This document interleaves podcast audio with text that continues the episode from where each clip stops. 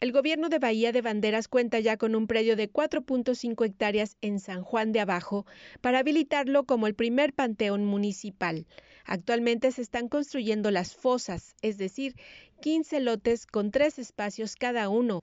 En total, 45 tumbas para la demanda que pudiera existir y no necesariamente por el fallecimiento por COVID-19. El presidente municipal, Jaime Cuevas Tello, señaló que existen nueve panteones ejidales y ya están saturados. Todos los días debe solicitar el apoyo de los ejidos para sepultar un cuerpo.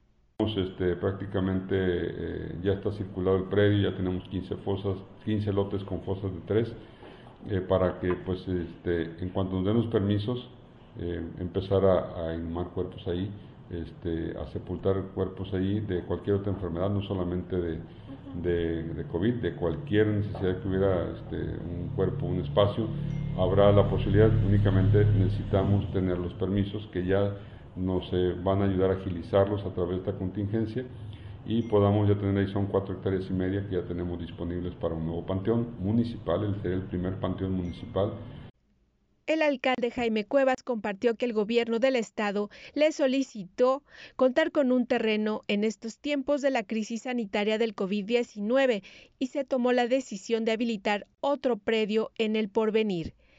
Cabe mencionar que en Bahía de Banderas hay siete panteones ejidales ubicados en Valle de Banderas, La Cruz de Guanacaxle, Jarretaderas, El Porvenir, Bucería, Sayulita y El Colomo. La población aproximada del municipio es de 150 mil habitantes con una tasa de mortandad de 2.8 habitantes por cada mil.